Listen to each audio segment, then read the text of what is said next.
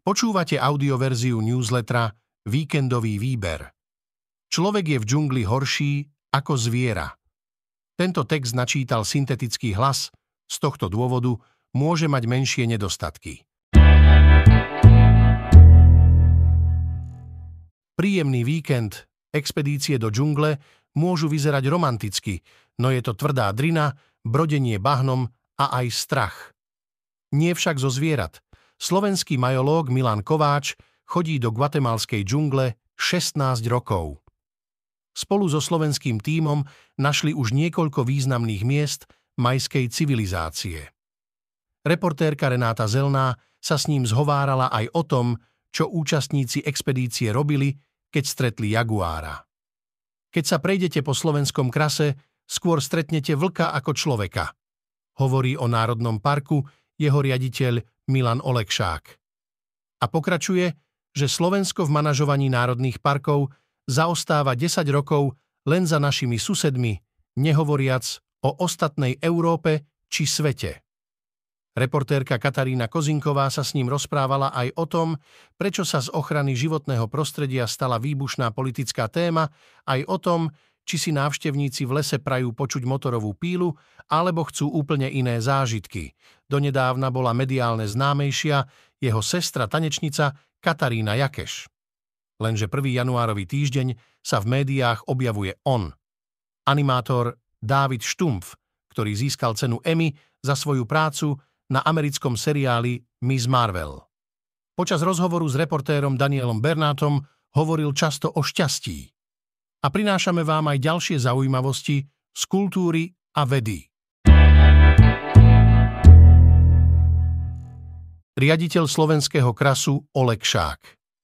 Pán minister tu bude krátko. Tanab je tu 70 rokov. Slovenský kras bol prvý národný park, kde bol zakázaný odstrel vlka od roku 2003. Už 20 rokov sa tu neloví. Nemyslím si, že by sa to malo vrátiť, hovorí Milan Olekšák. Ochrana prírody nikdy nebola toľko v médiách ako ostatný rok. Dokonca bola na váškach pri rozhodovaní o vzniku vlády. Za 30 rokov demokracie sa kvalita života ľudí na Slovensku zvyšuje a už ich nezaujímajú len základné životné situácie, začínajú vnímať aj svoje okolie. Aj preto sme možno o zonáciách teraz toľko počúvali, myslí si. A zároveň dodáva, že zonácie budú, či v roku 2023 alebo 2030. Kým vo svete nevymyslíme nič lepšie. Vždy totiž smerujeme k tomu najkvalitnejšiemu, čo svet vymyslel. Samozrejme, politici majú na to svoje názory. Beriem to s nadhľadom. Pán minister, tu bude krátko. Bude to epizóda zo života Národného parku. Tanab je tu 70 rokov, hovorí. V rozhovore sa dočítate aj to, či majú v slovenskom krase problém s medveďom či s inými šelmami, čo hovorí Olekšák na odvolanie riaditeľov iných národných parkov, či rozumie kritike zonácie zo strany ministra Tomáša Tarabu, aj prečo zonácie vzbudzujú vášne. Pred 100 rokmi zomrel Volker aj Kafka. Nezachránila ich ani liečba vo Vysokých Tatrách.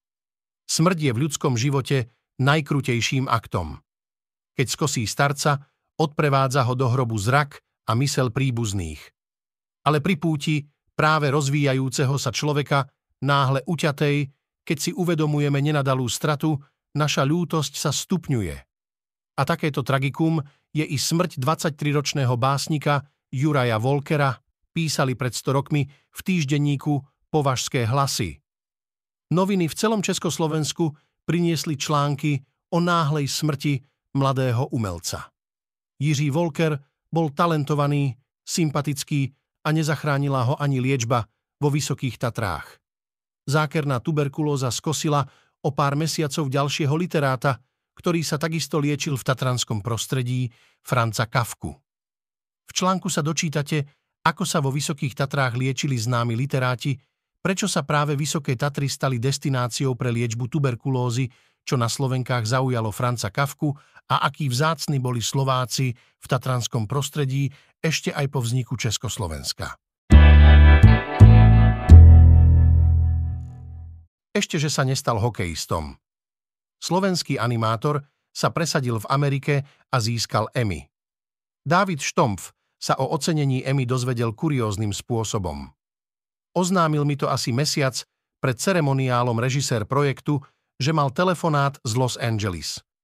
Najprv som si myslel, že vtipkuje, na neho by sa tento typ žartu hodil, smeje sa Štumpf. Dodáva však, že to v ňom zároveň vyvolalo čudné očakávanie spojené s otázkou a čo ak je to pravda. Keď im o dva dní neskôr prišiel oficiálny mail z akadémie, bolo mu to už jasné.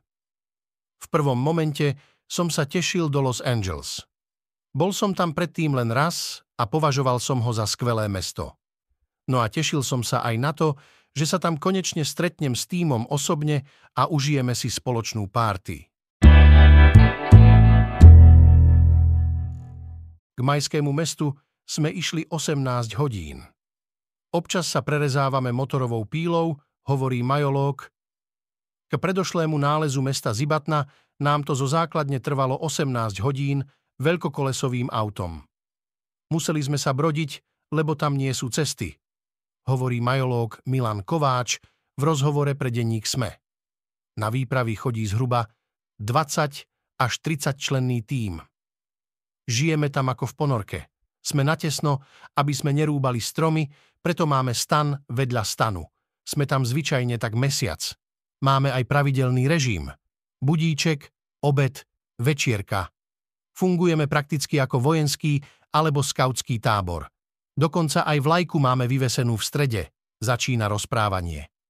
V rozhovore sa dozviete aj to, prečo na expedíciu do pralesa chodí automechanik, čo sa deje, keď výskumníci stretnú pašerákov drog, ako laser a umelá inteligencia pomáhajú pri hľadaní majských miest aj o prekvapivom objave v dávnom majskom meste Cibatnach.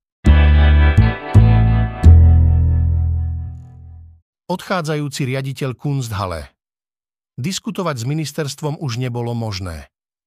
Aktuálna politická situácia je nastavená takým deštruktívnym spôsobom, že som sa jednoducho rozhodol odstúpiť, hovorí Jen Kratochvil, ktorý v útorok rezignoval z postu riaditeľa Kunsthalle Bratislava potom, čo Ministerstvo kultúry pod vedením Martiny Šimkovičovej odmietlo financovať plánovaný výstavný a vzdelávací program Galérie súčasného umenia na rok 2024. Vo funkcii pôsobil takmer 3 roky. Ministerstvo svoje rozhodnutie odôvodnilo tým, že Kunsthalle nevyužila svoju šancu z hľadiska programovej náplne či očakávaní verejnosti.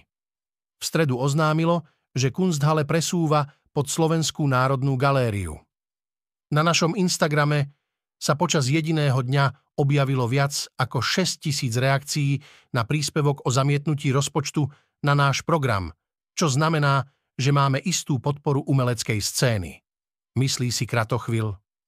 Aktuálne kroky rezortu kultúry sú podľa neho znepokojivé, obáva sa o nezávislosť a slobodu tejto národnej inštitúcie a hovorí aj o cenzúre. Je otec alebo peňaženka? Je svojprávny či nie? Delonové deti sa sporia aj o to, či chce ešte žiť. Väčšina francúzskej verejnosti vníma súrodenecký spor okolo Alaina Delona ako spor o majetok. Naznačila to aj Brigitte Bardot, Delonová kamarátka, keď na svoj Instagram napísala, aké úbohé takto špiniť meno ikony. Alain Delon, celé desaťročia hviezda svetovej kinematografie, investoval do nehnuteľností, mal obrovský byt s výhľadom na Eiffelovú väžu, bol zberateľom umenia a kúpil pozemky vo Francúzsku a Švajčiarsku. Okrem toho má len na účte v banke minimálne 10 miliónov eur, odhadujú experti. Nedávno sa zveril s obavami, že sa jeho deti budú pri dedení hádať tak, ako sa hádali deti francúzskej rokovej legendy Johnnyho Hallidaya s jeho poslednou manželkou. Dnes musí byť Delonovi jasné, že takej hádke nezabráni. A určite k tomu prispeje jeho rozhodnutie, že polovicu zdedí Anuška a o druhú sa budú musieť podeliť Antony s Alajnom Fabienom. Predstavujeme komiksové pokračovanie o Lasicovi a Satinskom deň radosti. Humor môže byť plnohodnotným umením a ak by mal o tomto tvrdení niekto pochybnosti, nech si skúsi vypočuť alebo pozrieť scénky Milana Lasicu a Juliusa Satinského.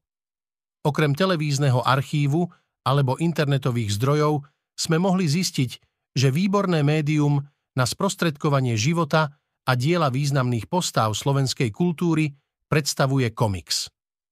Umelecké stvárnenie v dvojici komiksov Radostná správa a Deň radosti zachytáva atmosféru doby, približuje do istej miery osobný život protagonistov a zákulisie tvorby dnes už kultových autorov, hercov, komentátorov spoločenského života.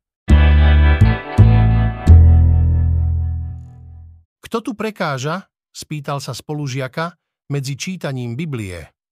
A potom sa rozhodol zabíjať. Keď Benjaminovú mamu znova zavolali do školy, aby sa riešilo správanie jej syna, takmer si želala, aby v tom boli drogy.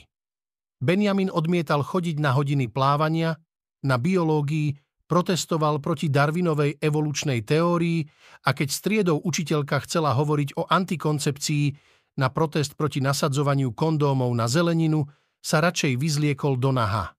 Drogy nebral. Každú minútu svojho času trávil s Bibliou. Písmo sveté najmä starý zákon, sa pre neho stali odpoveďou na všetko. Otče môj, ak je to možné, daj mi silu. Teraz potrebujem silu, lebo kvôli tebe budem musieť ublížiť ľuďom. A ľudia zo mňa budú v šoku a ja tiež a mama bude plakať. Modlil sa vo svojej izbe predtým, než sa začali diať hrozné veci. Onanujem a myslím pritom na tretiu svetovú. Na severe nás učia hovoriť o tom, za čo sa iní hanbia. Goran bol jedným z tých, ktorých život bol naplnený túžbou odstrániť z politiky diktatúru, vojny, sociálne nerovnosti. Celý svet sa už pohol ďalej, on ešte zostával pri ideáloch generácie hippies. Film Spolu, ktorý švédsky režisér Lucas Moodison nakrútil v roku 2000, bol tragikomickým obrazom toho, ako so skupinou kamarátov založil utopistickú komúnu, presvedčený, že sa dá žiť aj inak, ako podľa kapitalistických a konzervatívnych pravidiel. Ako dlho spolu vydržali bývať v jednom dome, tešiť sa z toho, že vyznávajú rovnaké hodnoty a hádať sa na tom, čo ich predsa len rozdeľuje. To Moodison ukázal vo filme Spolu 99, ktorý nakrútil v Lani a ktorý teraz do slovenských kín prináša prehliadka škandinávskeho filmu Skandi. Poznámka pre poslucháčov. Všetky odporúčané texty nájdete v popise tohto audia alebo v článku. Počúvali ste audioverziu víkendového výberu denníka SME.